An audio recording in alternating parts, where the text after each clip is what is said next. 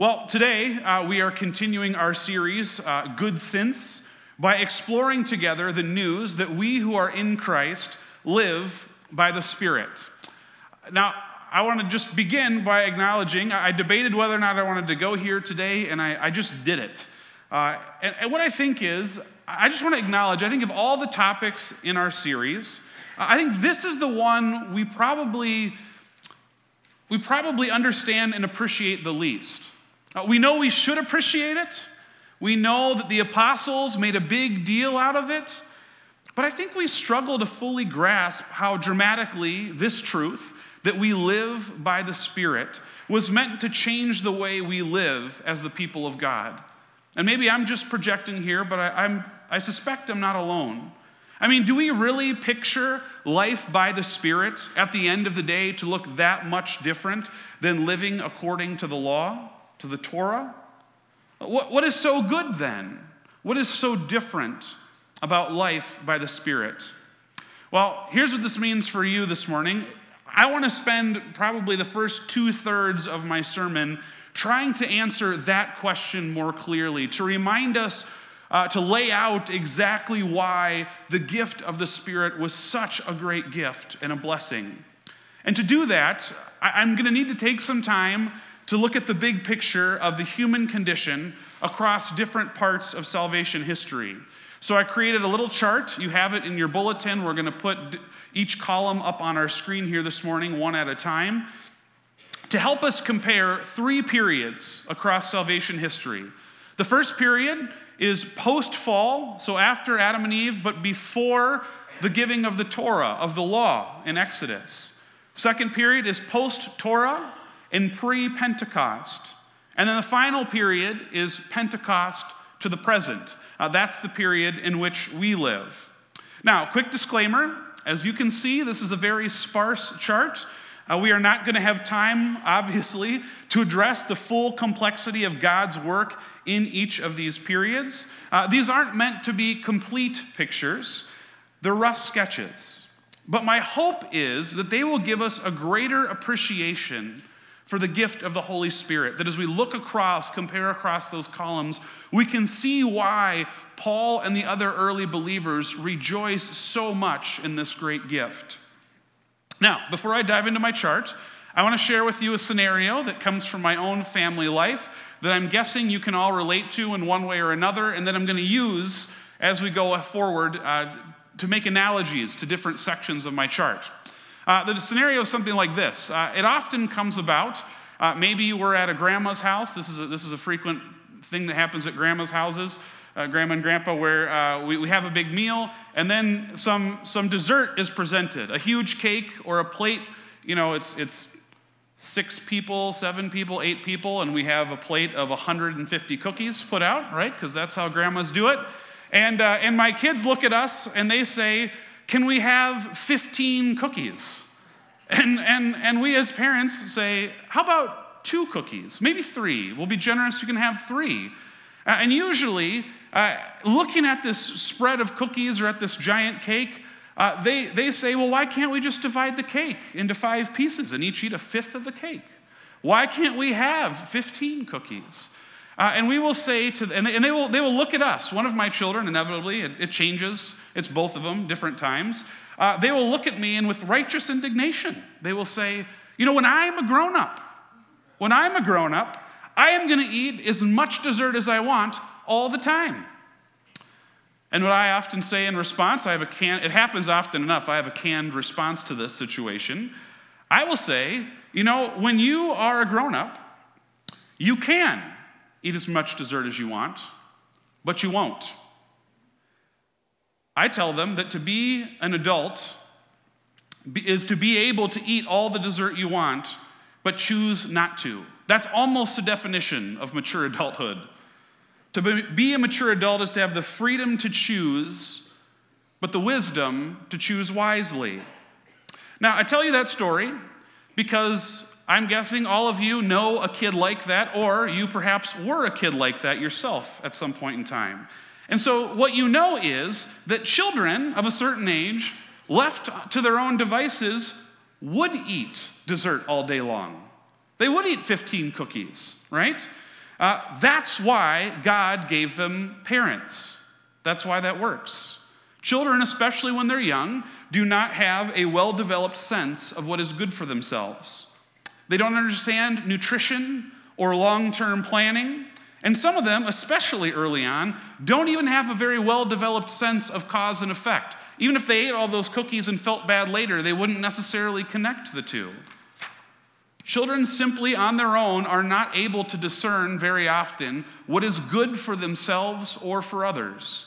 And even if they could, even in those instances where they can, they don't always have the will to choose it.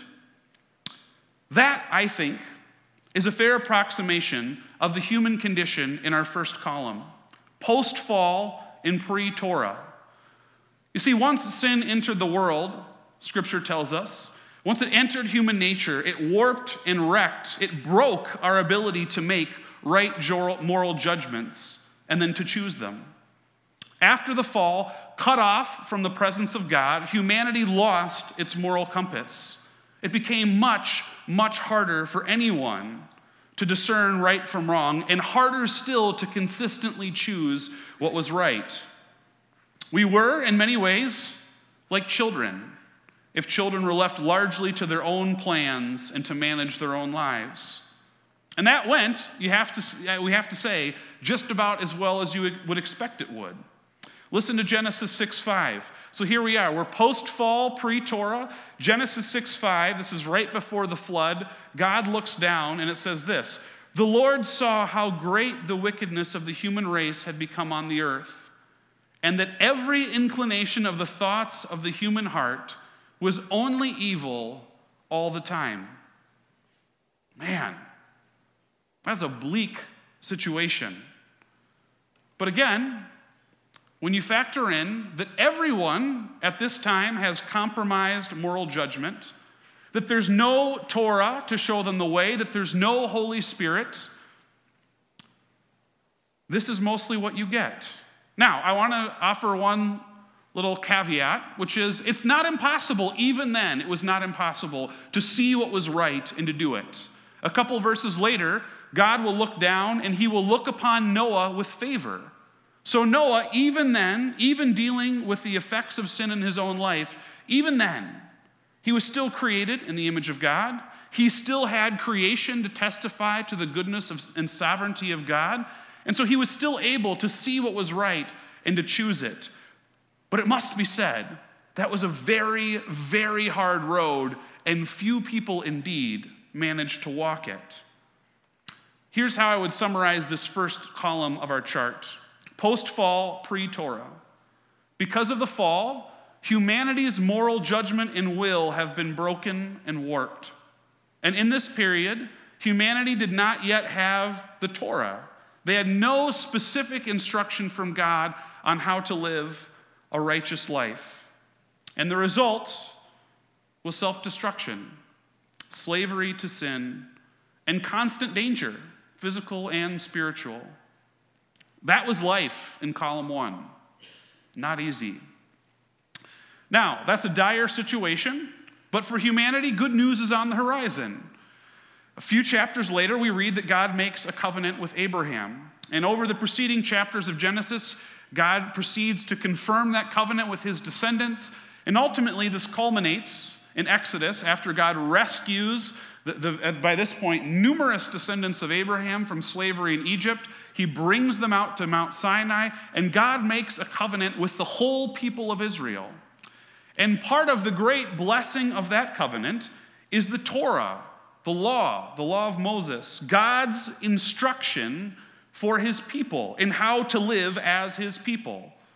Now, I think we have to say that occasionally, for those of us who live in column three, like you and I, we look back on those people and we think, boy, how could they get so excited about the law? I mean, who, who would want to have all these instructions and commands and requirements that they now are, are obligated to keep? Who wants to be, to be burdened with all of that? Well, here's where I think the chart can help us. Go ahead and remind yourself of the alternative. Here in column two, humanity is still just as subject to the consequences of the fall, still stuck with a warped and broken moral judgment and will. And we, we have just seen, we just saw from Genesis six five where that leads. The Torah is a gift because it instructs Israel in right moral judgment and behavior. It, it, it does a couple things. It protects them from their own bent towards self-destruction, but it also teaches and trains them to live as God had created them to live. And, as Moses will say at the end of his life, if they will follow it, if they will follow it, the Torah will protect them from the self-destruction that is the natural consequence of sin, and it will set them on a path that leads to life. In Galatians three twenty-three to twenty-four, the Apostle Paul, reflecting back on this stage in time, compares it, what a surprise, to a child with a guardian. Listen to what he says, Galatians three twenty-three to twenty-four. Paul says this: "Before the coming of faith, we were held in custody under the law, locked up until the faith that was to become to come would be revealed. So the law," he says, "was our guardian that came so that we might until we might be justified by faith. Now that faith has come, we are no longer under a guardian." Look, Paul here explicitly refers to the Torah, the law, as Israel's guardian. Uh, think back again now to my family scenario, right? The job of the parent in the scenario I shared with you is the one is to say, this much dessert and no more. You may not like it. You may not appreciate it. You may not understand why that is good and right for you. But that's why you have me.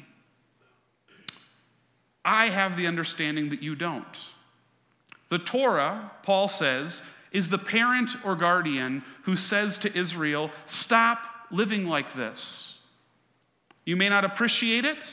You may not like it. You may not even understand why it is good and right for you, but that is why you have me. Trust that I know better than you do. Uh, I've several years ago had a very memorable phone call with a friend of mine. Uh, I, I can't remember if I called him or he called me, but I, you know, we started out as you do. Hey, hey, how's it going? And he said, well, pretty good. We just we just dodged a major disaster here at my house. I said, oh man, I'm, I'm sorry to hear that. What happened? He said, oh, it's not a big deal. Uh, his son, who was, I think at the time, five years old, uh, had narrowly avoided um, injuring himself badly. I can't even remember what the specific instances or situation was. Uh, but it was something to the effect like his son had just taken off and started riding his bike in the street. Thankfully, his dad saw him, ran out and, and bodily hauled him out of the street before the cars could come by and hit him. And he said, uh, I said, man, that's crazy. Does, does he do that often? And he said, funny you should ask. Yes, he does. That's why we have to keep a close eye on him. And then he said, it's very characteristic uh, phrasing of my friend that has always stuck with me. He said, you know, at this age, he's not very good at not dying. Maybe you know some five-year-olds like that, right? Israel, living in the middle column, was very much in that situation. Their will and their judgment were still badly compromised by sin. But the great blessing of the Torah was that now they had a guardian, like my friend, that could protect them from the self-destruction of sin, that could teach them, hey, don't do that anymore in the future. Stop living like that, or there'll be consequences, and you won't like them. This guardian could show them the path that leads to life. God's instruction, the psalmist will say, was a lamp for their feet and a light for their path. Man, when you are lost in the darkness, there is no, that you are thankful for nothing like you are thankful for light. And they quite rightly understood God's Torah to be a great gift and a blessing. But of course, it's one thing to see the path, and it's another to walk it. And so it must be said that the Torah had its limits. It only helped if they actually followed its instruction, which they did not always do. But even then, I would contend to you, Column two was still a much better place to be than column one. At least in column two, you had some light. At least in column two, you could clearly see the path that leads to life. You might still struggle to walk it, but at least you knew where it was. If they followed the Torah, Israel was protected from some of the damage of sin. So that's column two. Post Fall or post-Torah, pre-Pentecost. Let's turn our attention now to column three, final column. Uh, my hope is already this has helped you see why someone like King David or, or Saul of Tarsus w- would be so grateful, so thankful for God's gift of his law. But now as we turn to the final column, I hope you'll also be able to see a little bit more clearly the limits of that gift and why, why the Apostle Paul, when he's on the other side, why when he moves to column three, he is able to rejoice that much more in the gift of the Holy Spirit. So, as I've indicated, this third part of salvation history begins fully at Pentecost, uh, when those who had given their allegiance to Jesus received the gift of the Holy Spirit, each and every one of them, just as every single believer from that point forward would receive the indwelling of the Holy Spirit. This, Paul and others will insist, is a marks a radically new moment in salvation history. Uh, the Holy Spirit, they will say, it's, it's not just Torah two point oh. We haven't just replaced one guardian with another guardian. No. Paul says, in giving us his Spirit, God has done something new and fresh and completely different. Through the victory of Jesus and the work of the Holy Spirit, the power of sin has been broken. If we are in Christ, Paul will say elsewhere, then we are participants now, right now, today, in new creation. The old has gone. The old, broken and warped, has gone. The new has come. Uh, the theological term for this is regeneration. And for once, I'm happy to tell you, that means pretty much like what you would expect it to mean. That through the work of the Spirit, that part of our humanity, our human nature, that had been damaged and corrupted by sin has been made anew. It has been regenerated. Now, because of the work of the Spirit and the continued presence and leading of the Spirit in our lives, we can see clearly what is right and what is good, and for the first time since Eden, we have the freedom and the agency to choose it and to keep choosing it and to keep on choosing it. In other words, the Torah, holy and good, could only protect us. It was a protection from our own broken judgment. It could not fix us. But the victory of Jesus and the work of the Spirit have done what the Torah was unable to do. We have, friends, quite literally been raised to new life in Christ Jesus. I've compared this column, as Paul does, with being a fully mature adult. As Paul, the apostle, reflects back on his life, as he looks back on column two, he sees now that life by the Spirit was always the end goal toward which life under the Torah pointed, just as, by analogy, uh, the end goal of parenting is to produce, to raise a fully mature adult. Those who live by the Spirit no longer need a guardian to tell us not to sin. We are now able to see the path that leads to life, and with the Spirit's help, we can walk it. We can walk it. It's a double freedom. We are free, on the one hand, from the self-destruction and slavery to sin that characterized life in column one. The victory of Jesus ended that. But we are free also, Paul says, from uh, custodianship under the law that characterized column two. We are fully human beings, filled with God's Spirit, freed and empowered to live in partnership with God. We live now by the Spirit.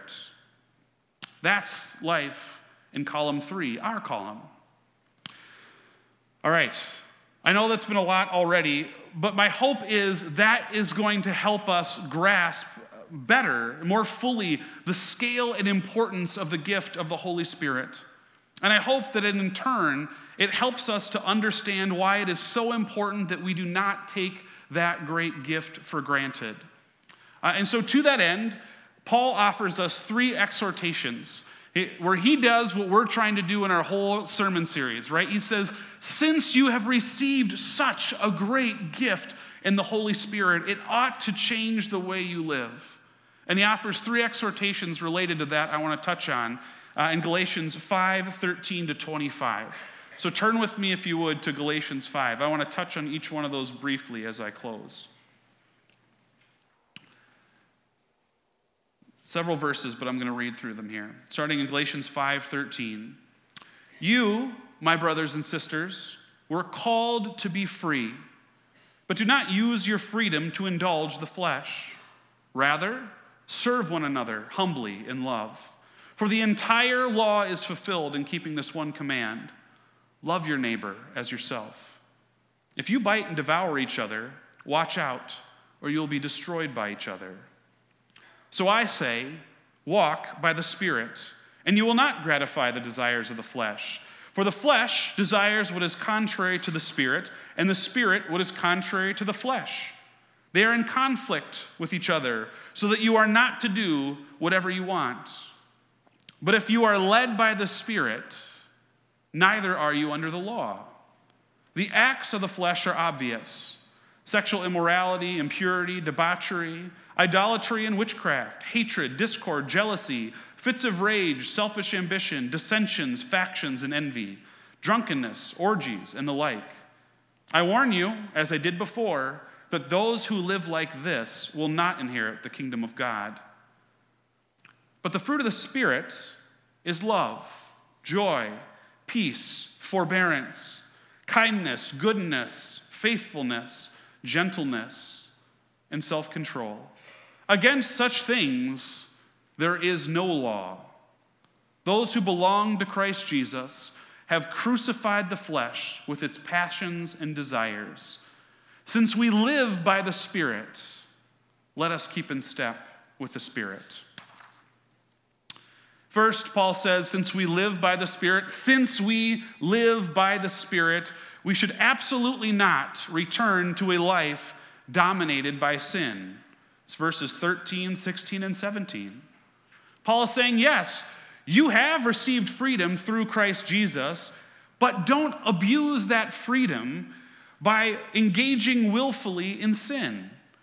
If we do that, if we willfully go back, if, if we live in column three, but go pretend as though we live in column one, if we have the Spirit, if we know the difference between the path that leads to life and the one that leads to death, and then we live as though we don't, we, we are implicitly denying and rejecting the great gift that God has given us.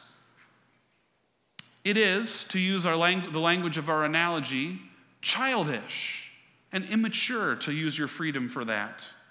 Worse, it's self-destructive.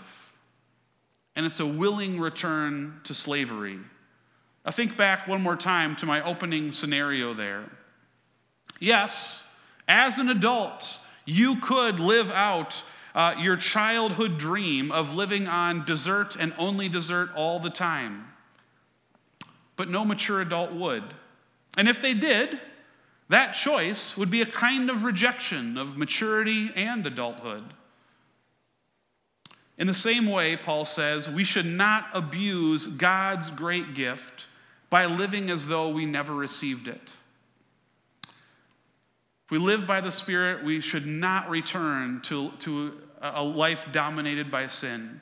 Second, since we live by the Spirit, we should not return to life under the law. Look again at Galatians five eighteen.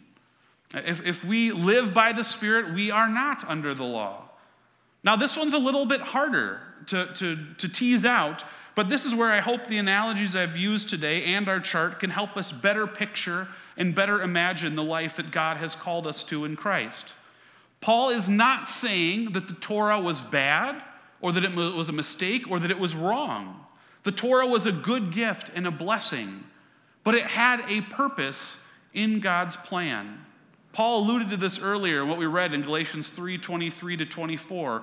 The law was there to help and instruct and protect Israel from the dangers of sin until the victory of Jesus and the coming of the Holy Spirit, when we receive through faith that great gift. The Torah was like a guardian, both teaching us and protecting us, but like a guardian, the job was not to make us permanently dependent upon our guardian. The job was to prepare us for the freedom that lay ahead. Here again, Paul would say, you know, if you live in column three and you've received this great gift, but then you want to go back to pretending you live in column two, that too is a kind of rejection of God's great gift. If we refuse to live in the freedom and power of the Spirit, we are denying what God has given us through faith. We have already received the greater gift. What God has, God has done through Christ and through His Spirit, what the law could never do. He has raised us to new life. Why, Paul asks, would we want to go back to living as though He hasn't? Why would we reject the freedom and power of the Spirit to return to life under the law? So Paul says, since you live by the Spirit, do not return to a life dominated by sin. Do not return to guardianship under the law. Instead, he says, since we live by the Spirit, let us walk in the freedom and power of the Spirit. Verses twenty-two to twenty-five.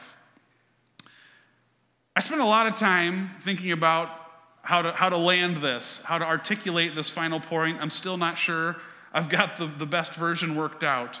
But but here's, I think, what I want to say to you this morning. Look, once we were like children who needed a guardian, a guardian that protected us and instructed us. But we just, we have to believe the Apostle Paul. We have to believe the experience of our own lives that something better has come. We have now grown into the future, the very good future that God intended for all Israel and for all people.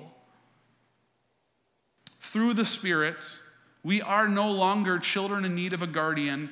God has invited us instead to be His partners in His kingdom work. Now, not equal partners. Don't leave here today telling people I said that. We are very, very junior partners. But we are partners with God in His worldwide saving work. I, I can't imagine a gift greater than that. If we live by the Spirit, if we will live by the Spirit, if we will step out in faith, if we will listen for His voice and look for His leading, we will not only live free from the power of sin, we will live as partners in the redeeming work of God. Now, I don't often give you homework, but I'm going to give you homework this week. I mean, I'm never going to know if you do it or not, but you should still do it. It's good, it's good for you, I would say. Uh, because when I was thinking about, all right, I want a story to wrap this up, to illustrate the difference that it makes to live by the, by the Spirit, in the freedom and power of the Spirit.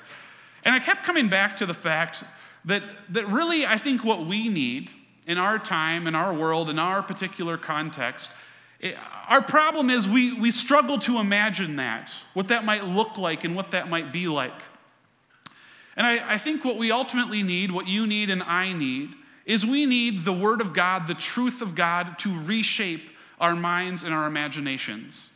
And so what I, I would assign to you this week is to read through the whole book of Acts.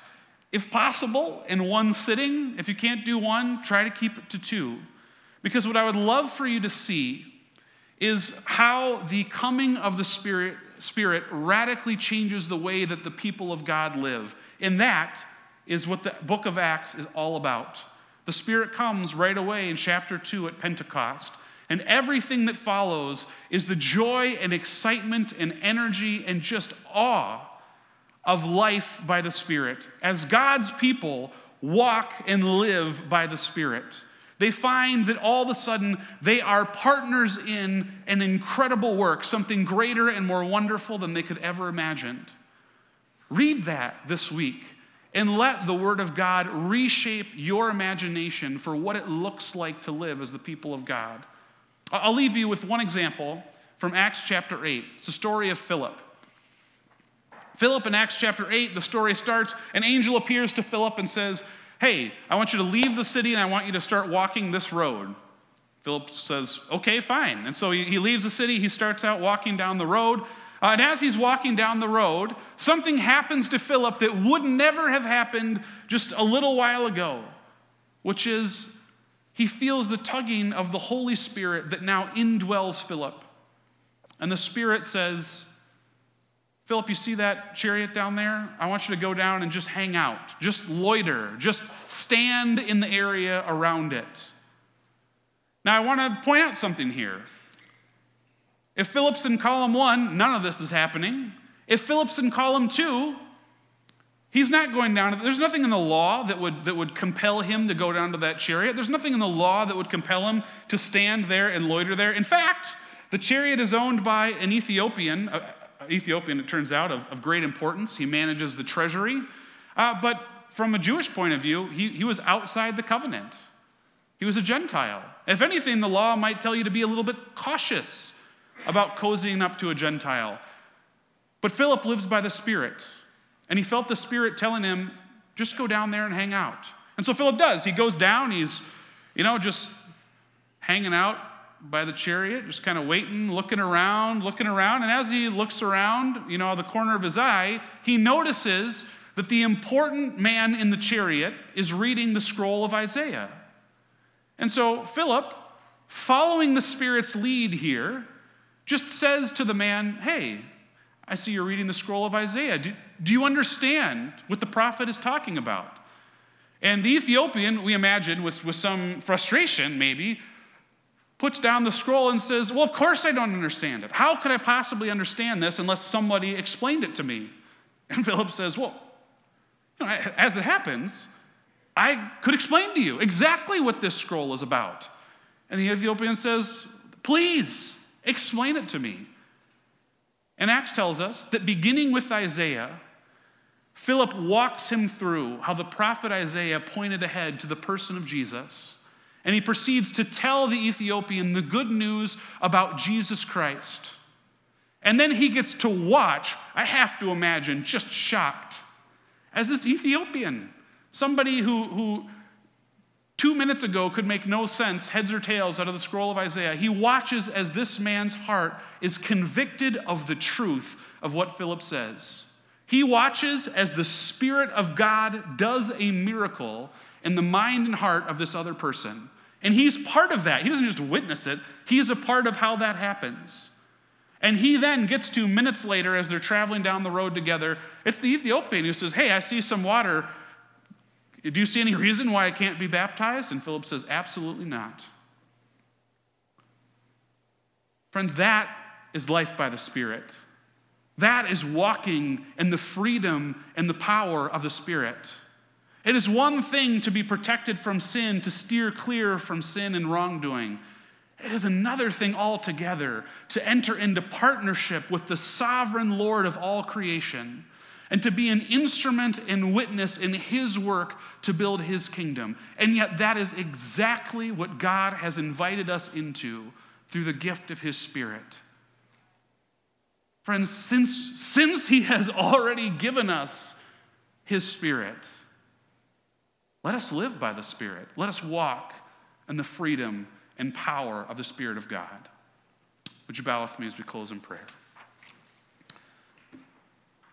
Heavenly Father, I come before you this morning and I confess that, Lord, I need my imagination to be reshaped by your word and by your Spirit. God, I was convicted this week as I prepared that as I look through the book of Acts, that my, my horizons, my expectations are too small. They are far too small to accommodate the great gift that we have in the Holy Spirit. God, you, you have poured out your Spirit on us, on every single person who has given their allegiance to Jesus. You have invited us into a life of partnership, into a life in the freedom and power of the Spirit. God, forgive us when we are intimidated by that. Forgive us when we can't quite imagine or picture uh, what that has in store for us. I pray, Lord, that you would reshape our hearts and our minds and our expectations, and that you would give us courage and boldness, Father, so that we might live in partnership with you, so that we might walk in the freedom and the power of your Spirit. In the name of Jesus we pray. Amen.